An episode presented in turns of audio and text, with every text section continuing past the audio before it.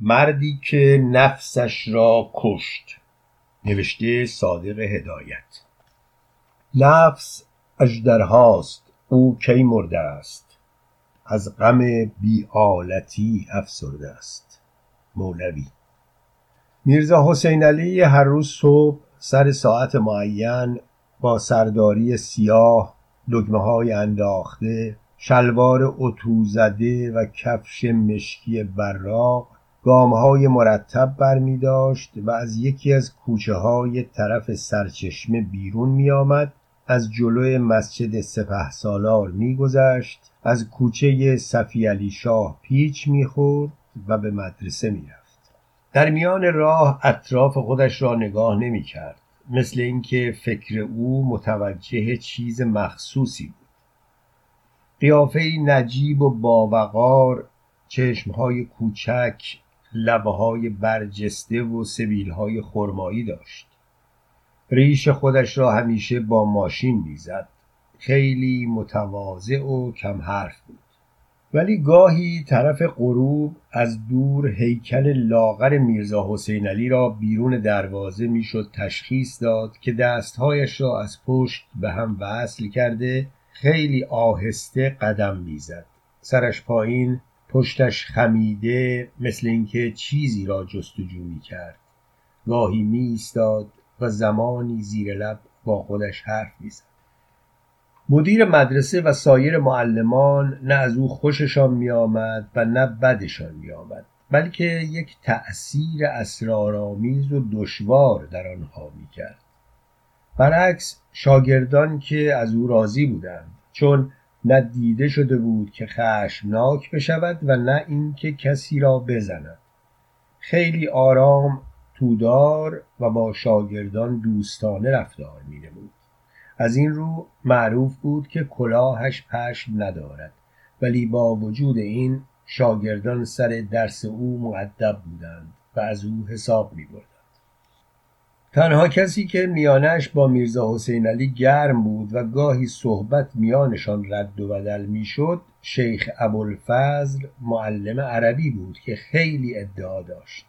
پیوسته از درجه ریاضت و کرامت خودش دم می‌زد که چند سال در عالم جذبه بوده چند سال حرف نمی‌زده و خودش را فیلسوف دهر جانشین بو علی سینا و مولوی و جالینوس می‌دانست ولی از آن آخوندهای خودپسند ظاهرساز بود که معلوماتش را به رخ مردم می‌کشید هر حرفی که به میان می آمد فورا یک مثل یا جمله عربی آب نکشیده و یا از اشعار شعرا به استشهاد آن می آورد و با لبخند پیروزمندانه تأثیر حرفش را در چهره حضار جستجو می کرد. و این خود قریب می نمود که میرزا حسین علی معلم فارسی و تاریخ و ظاهرا متجدد و بدون هیچ ادعا شیخ ابوالفضل را در دنیا به رفاقت خودش انتخاب بکند حتی گاهی شیخ را به خانه خودش می برد و گاهی هم به خانه او می رفت. میرزا حسین علی از خانواده های قدیمی آدمی با اطلاع و از هر حیث آراسته بود و به قول مردم از دارالفنون فارغ و تحصیل شده بود. دو سه سال با پدرش در مأموریت کار کرده بود ولی از سفر آخری که برگشت در تهران ماندنی شد و شغل معلمی را اختیار کرد تا نسبتا وقتش به او اجازه بدهد که به کارهای شخصی بپردازد چه او کار قریب و امتحان مشکلی را عهدهدار شده بود از بچگی همان وقت که آخوند سر خانه برای او و برادرش می آمد میرزا حسین علی استعداد و قابلیت مخصوصی در فرا گرفتن ادبیات و اشعار متصوفین و فلسفه آنها آشکار می کرد. حتی به سبک صوفیان شعر می ساخت.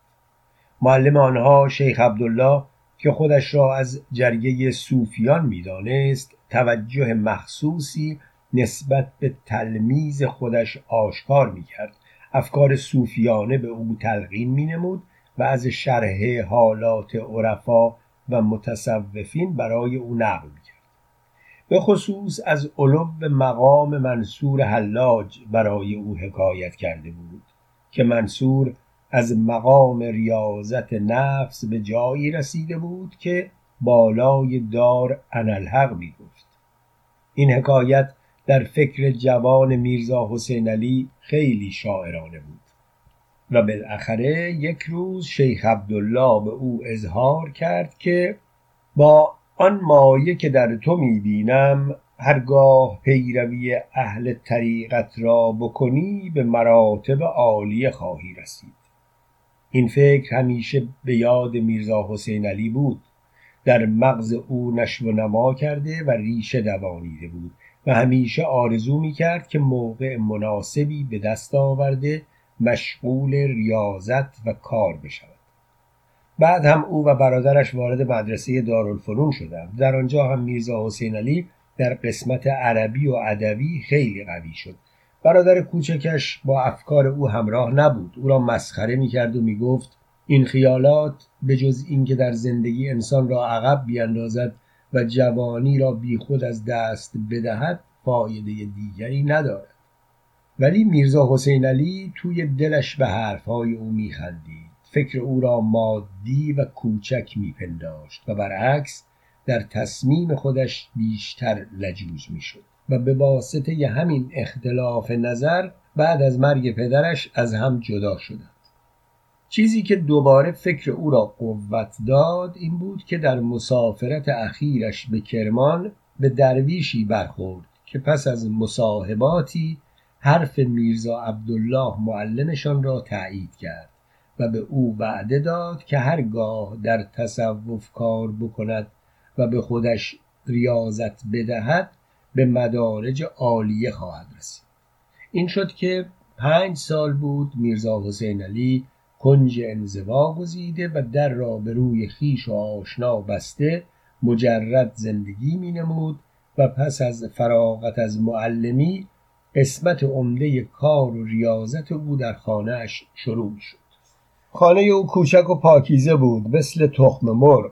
یک ننه آشپز پیر و یک خانه شاگرد داشت. از در که وارد می‌شد لباسش را با احتیاط در می آورد به چوب رختی آویزان می کرد لباده خاکستری رنگی می پوشید و در کتابخانهاش می رفت. برای کتابخانهاش بزرگترین اتاق خانه را اختصاص داده بود. گوشه آن پهلوی پنجره یک دوشک سفید افتاده بود. رویش دو متکا جلوی آن یک میز کوتاه روی آن چند جلد کتاب با یک بسته کاغذ و قلم و دوات گذاشته شده بود. کتاب های روی میز جلدهایش کار کرده بود و باقی کتاب ها بدون قفسه بندی در تاخچه های اتاق روی هم چیده شده موضوع این کتاب ها عرفان و فلسفه قدیم و تصوف بود. تنها تفریح و سرگرمی او خواندن همین کتاب ها بود که تا نصف شب جلوی چراغ نفتی پشت میز آنها را زیر و رو می کرد و می خواند.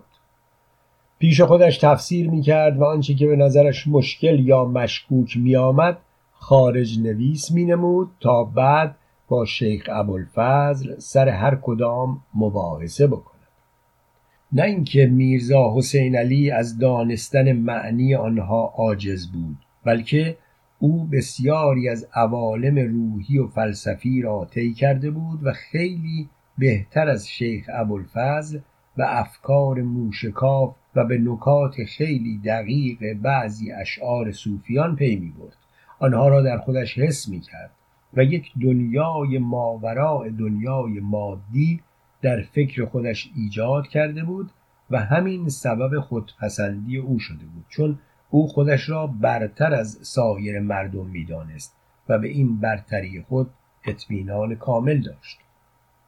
میرزا حسین علی می‌دانست که یک سر و رمزی در دنیا وجود دارد که صوفیان بزرگ به آن پی بردند و این مطلب هم برای او آشکار بود که برای شروع محتاج مرشد است یا کسی که او را راهنمایی بکند. همانطوری که شیخ عبدالله به او گفته بود و در کتابها خوانده بود که چون سالک را در بدایت حال خاطر در تفرقه است باید صورت پیر را در نظر بگیرد که جمعیت خاطر به هم رسد.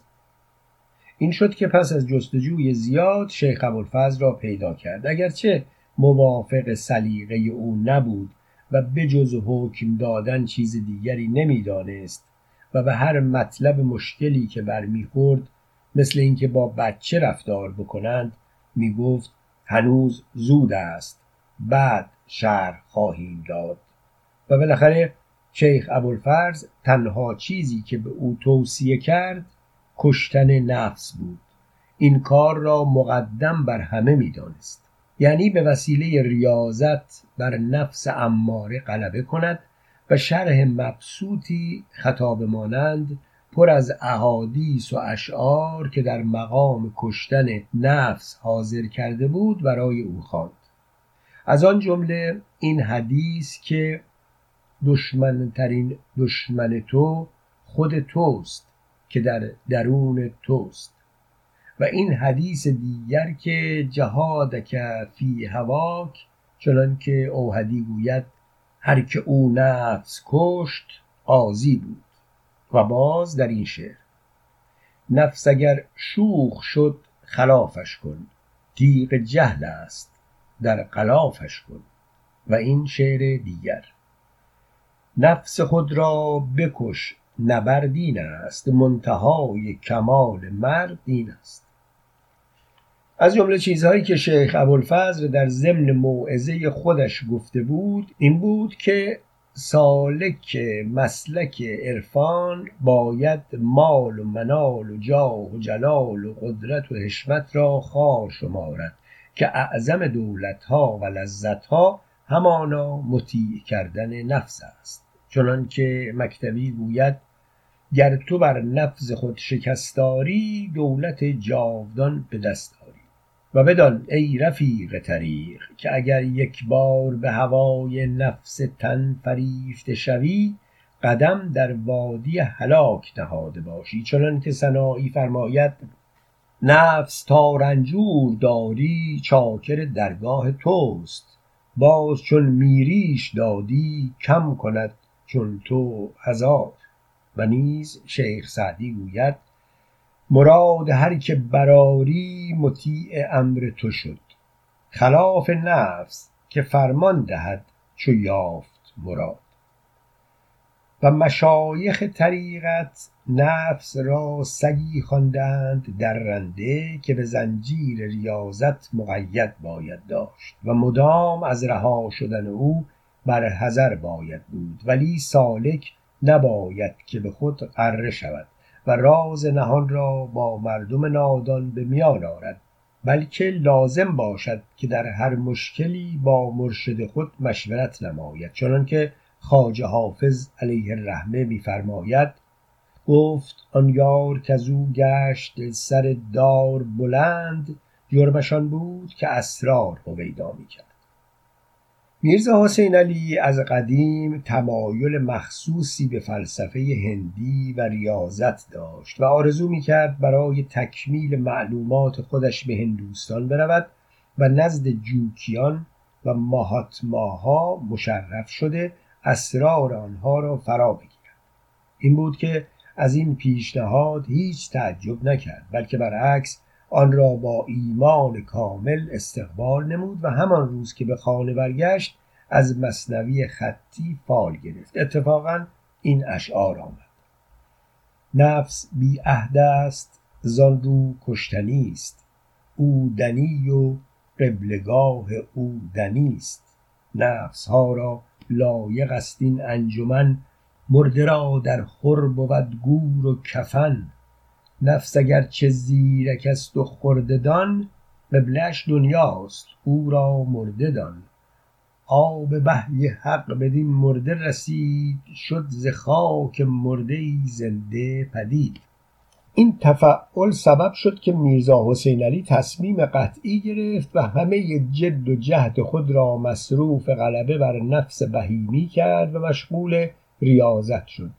و قریبتر از همه اینکه در آن روز هرچه بیشتر در کتب متصوفین غور می کرد بیشتر فکرش را در این مبارزه تأکید می نمود در رساله نور وحدت نوشته بود ای سید چند روزی ریاضتی بر خود می باید گرفت و انفاس را مصروف این اندیشه باید ساخت. تا خیال باطل از میان بدر رود و خیال حق به جای آن بنشیند.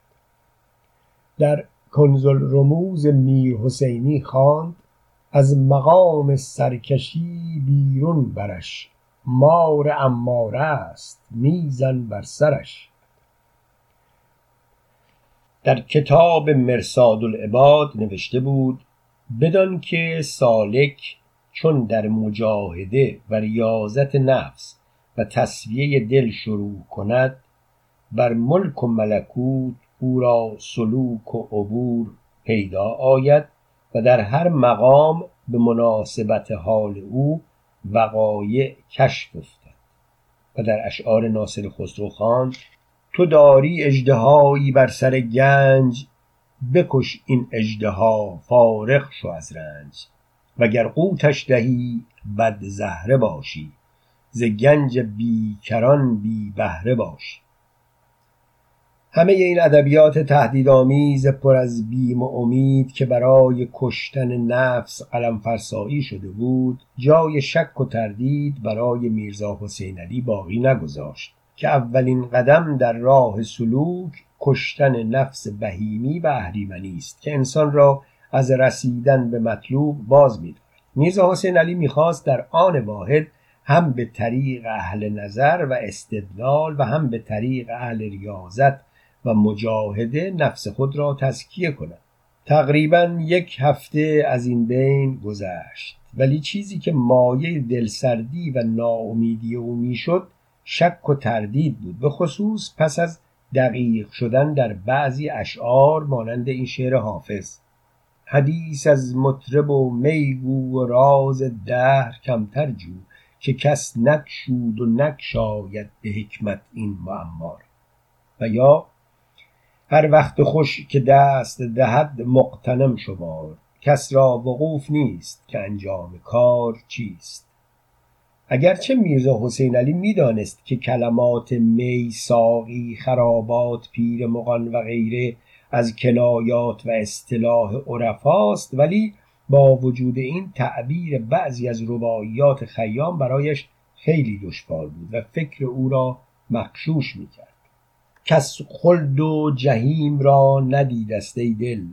گویی که از آن جهان رسید است ای دل.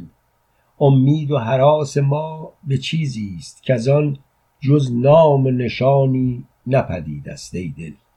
و یا این ربایی خیام اگر ز باد مستی خوش باش. با لال رخی اگر نشستی خوش باش. چون عاقبت کار جهان نیستی است انگار که نیستی چو هستی خوش باش. این استادان دعوت به خوشی می کردند در صورتی که او از ابتدای جوانی همه خوشی ها را به خودش حرام کرده بود و همین افکار یک افسوس تلخ از زندگی گذشتهش در او تولید کرد. این زندگی که در آن آنقدر گذشت کرده بود به خودش سخت گذرانده بود و حالا روزهای او به طرز دردناکی صرف جستجوی فکر موهوم می‌شد.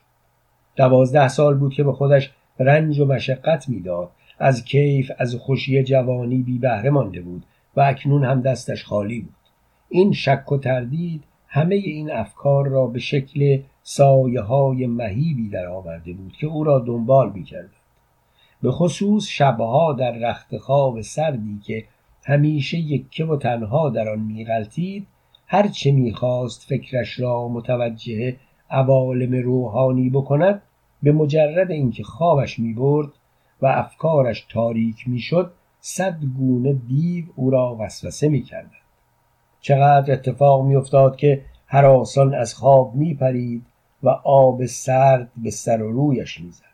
از روز بعد خوراکش را کمتر می‌کرد و شبها روی کاه میخوابید چه شیخ ابوالفضل همیشه این شعر را برای او خوانده بود نفس چون سیر گشت بستیزد توسن آسا به هر سوالی زد میرزا حسین علی می‌دانست که هرگاه بلغزد همه زحماتش به باد می رود. از این رو به ریاضت و شکنجه تنش می افزود.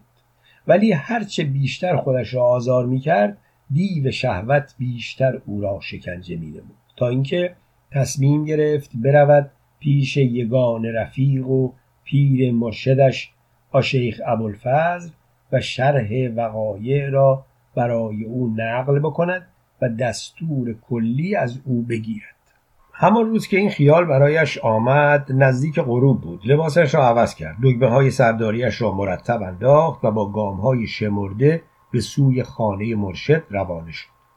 وقتی که رسید دید مردی به حال عصبانی در خانه او ایستاده فریاد می‌کشید و موهای سرش را می‌کند و بلند بلند می‌گفت با عاشق بگو فردا می‌برم تعدلیه اونجا به من جواب بدی. دختر منو برای خدمتکاری بردی و هزار بلا سرش آوردی. ناخوشش کردی. پولش هم بالا کشیدی. یا باید سیغش بکنی یا شکم تو پاره می‌کنم. آبروی چندین و چند سالم به باد رفت.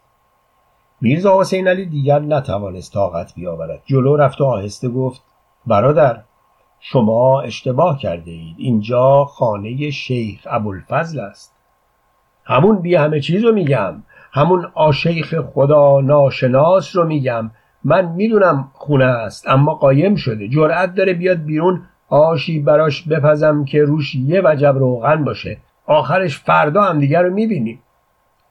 میرزا حسین علی چون دید قضیه جدی است خودش را کنار کشید و آهسته دور شد. ولی همین حرفا کافی بود که او را بیدار بکند.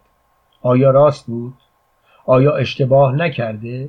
شیخ ابوالفضل که به او کشتن نفس را قبل از هر چیز توصیه می کرد آیا خودش نتوانسته در این مجاهده فائق بشود؟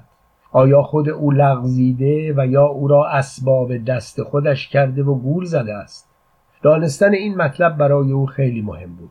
اگر راست است آیا همه صوفیان همینطور بودند و چیزهایی می‌گفتند که خودشان باور نداشتند؟ و یا این کار به مرشد او اختصاص دارد و میان پیغمبران او جرجیس را پیدا کرد؟ آیا در این صورت می تواند برود و همه شکنجه های روحی و همه بدبختی های خودش را برای شیخ ابوالفضل نقل بکند و همین آخوند چند جمله عربی بگوید و یک دستور سختتر بدهد و توی دلش به او بخندد؟ نه. باید همین امشب این سر را روشن بکند. مدتی در خیابانهای خلوت دیوانوار گشت زد. بعد داخل جمعیت شد. بدون اینکه به چیزی فکر بکند میان همین جمعیتی که پست میشمرد و مادی می‌دانست آهسته راه می‌رفت. زندگی مادی و معمولی آنها را در خودش حس می کرد و میل داشت که مدتها ما بین آنها راه برود ولی دوباره مثل اینکه تصمیم ناگهانی گرفت به طرف خانه شیخ ابوالفضل برگشت. این دفعه دیگر کسی آنجا نبود. در زد و به زنی که پشت در آمد اسم خودش را گفت. مدتی طول کشید تا در را به روی او باز کردند. وارد اتاق که شد دید شیخ ابوالفضل با چشمهای لوچ صورت آبل رو و ریش هنایی مثل مربای آلو روی گلیم نشسته تسبیح میگرداند و چند جلد کتاب پهلویش باز بود. همین که او را دید نیمخیز بلند شد و گفت یا الله و سینهاش را صاف کرد. جلوی او یک دست مال باز بود. در آن قدری نان خشک شده و یک پیاز بود. رو کرد به او گفت بفرمایید جلو یک شب را هم با فقرا شام بخورید. نه خیلی متشکرم. ببخشید اگر اسباب زحمت شدم. از این نزدیکی میگذشتم فقط آمدم خیر چه فرمایشاتی؟ خانه متعلق به خودتان است. میرزا حسین علی خواست چیزی بگوید ولی در همین وقت صدای داد و قوقا بلند شد و گربه ای میان اتاق پرید که یک کپک پخته به دهنش گرفته بود و زنی دنبال آن پیشت پیشت می‌کرد. میرزا حسین علی دید که شیخ ابوالفضل یک مرتبه عبایش را انداخت با پیراهن و زیر شلواری دست کرد. چماقی را از گوشه اتاق برداشت. مانند دیوانه ها دنبال گربه دوید. میرزا حسین علی از این پیش آمد حرفش را فراموش کرد و به جای خودش خشکش بود تا اینکه بعد از یک رو شیخ با صورت برافروخته نفس زنان وارد اتاق شد و گفت می‌دانید گربه از هفت صد دینار که بیشتر ضرر بزند شرعا کشتنش واجب است. میرزا حسین علی دیگر برایش شکی باقی نماند که این شخص یک نفر آدم خیلی معمولی است و آنچه که آن مرد در خانهش به او نسبت می‌داد کاملا راست است. بلند شد و گفت ببخشید اگر مزاحم شدم با اجازه شما مرخص می‌شوم. شیخ ابوالفضل تا در اتاق از او مشایعت کرد. همین که در کوچه رسید نفس راحتی کشید. حالا دیگر برایش مسلم بود. حریف خودش را می شناخت و فهمید که همه این دم و دستگاه و دوز و کلک های شیخ برای خاطر او بوده. کپک میخورده آن وقت به شیوه عمر روبروی خودش در سفره نان خشک و پنیر کفک زده و یا پیاز خشکیده میگذاشت تا مردم را گول بزند. به او دستور می‌دهد که روزی یک بادام بخورد. خودش خدمتکار خانه را آبستن می کند و با آب و تاب این شعر عطار را برایش می‌خواند. از تعام بد بپرهیز ای پسر همچو دد کم باش خون ریز ای پسر. نفس را از روزه اندر بند دار مرد را از لقمه ای خرسند دار. روزه ای میدار چون مردان مرد نفس خود را از همه میدار فرد نی همین از اکل او را بازدار بلکه نگذارش به فکر هیچ کار. هوا تاریک بود. میرزا حسین علی دوباره داخل مردم شد. مانند بچه‌ای که در جمعیت گم بشود مدتی بدون اراده در کوچه های شلوغ و قبارالود راه رفت. جلوی روشنایی چراغ صورتها را نگاه می کرد همه این صورتها گرفته و غمگین بود. سر او توهی و عقده ای در دل داشت که بزرگ شده بود. این مردمی که به نظر او پست بودند پایبند شکم و شهوت خودشان بودند و پول جمع می کردند حالا آنها را از خودش عاقلتر و بزرگتر می‌دانست و آرزو می‌کرد که به جای یکی از آنها باشد. ولی با خودش می‌گفت که می‌داند. شاید بدبخت تر از او هم میان آنها باشد. آیا او می توانست به ظاهر حکم کند آیا گدای سرگذر با یک قران خوشبخت تر از ثروتمندترین اشخاص نمی‌شد؟ در صورتی که تمام پولهای دنیا نمی توانست از دردهای درونی میرزا حسین علی چیزی بکارد همه کابوس های حراسناکی که اغلب به او روی می آورد این دفعه سخت تر و تندتر به او هجوم آور شده بود. به نظرش آمد که زندگی او بیهوده به سر رفته. یادگارهای شوریده و در همه سی سال از جلوش میگذشت. خودش را بدبختترین و بیفایده ترین جانوران حس کرد. دوره های زندگی او از پشت ابرهای سیاه و تاریک ویدا می‌شد. برخی از تکه های آن ناگهان می درخشید. بعد در پس پرده پنهان می گشت همه آنها یک نواخت خسته کننده و جانگداز بود. گاهی یک خوشی پوچ و کوتاه مانند برقی که از روی ابرهای تیره بگذرد به چشم او همش پست و بیهوده بود. چه کشمکش های پوچی چه دوندگی های جفنگی از خودش می‌پرسید و لبهایش را میگزید. در گوشه نشینی و تاریکی جوانی او بیهوده گذشته بود. بدون خوشی بدون شادی بدون عشق. از همه کس و از خودش بیزار. آیا چقدر از مردمان گاهی خودشان را از پرندهی که در تاریکی شبها ناله می کشد گمگشته تر و آواره تر حس می کنند او دیگر هیچ عقیده ای را نمی توانست باور بکند. این ملاقات او با شیخ ابوالفضل خیلی گران تمام شد. زیرا همه افکار او را زیر و رو کرد. او خسته تشنه و یک دیو یا اژدها در او بیدار شده بود که او را پیوسته مجروح و مسموم می‌کرد. در این وقت اتومبیلی از پهلویش گذشت و جلوی چراغ آن صورت عصبانی لبهای لرزان چشمهای باز و بیحالت او به طرز ترسناکی روشن شد. نگاه او در فضا گم شده بود. دهن نیمه باز مانند این بود که به یک چیز دور دست میخندید و فشاری در ته مغز خودش حس می کرد که از آنجا تا زیر پیشانی و شقیقه هایش می آمد و میان ابروهای او را چین انداخته بود.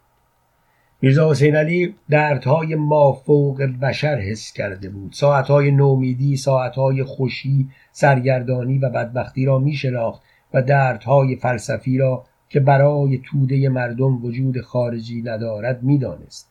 ولی حالا خودش را بی اندازه تنها و گمگشته حس می کرد سر تا سر زندگی برایش مسخره و دروغ شده بود. با خودش می گفت از حاصل عمر چیست در دستم؟ هیچ.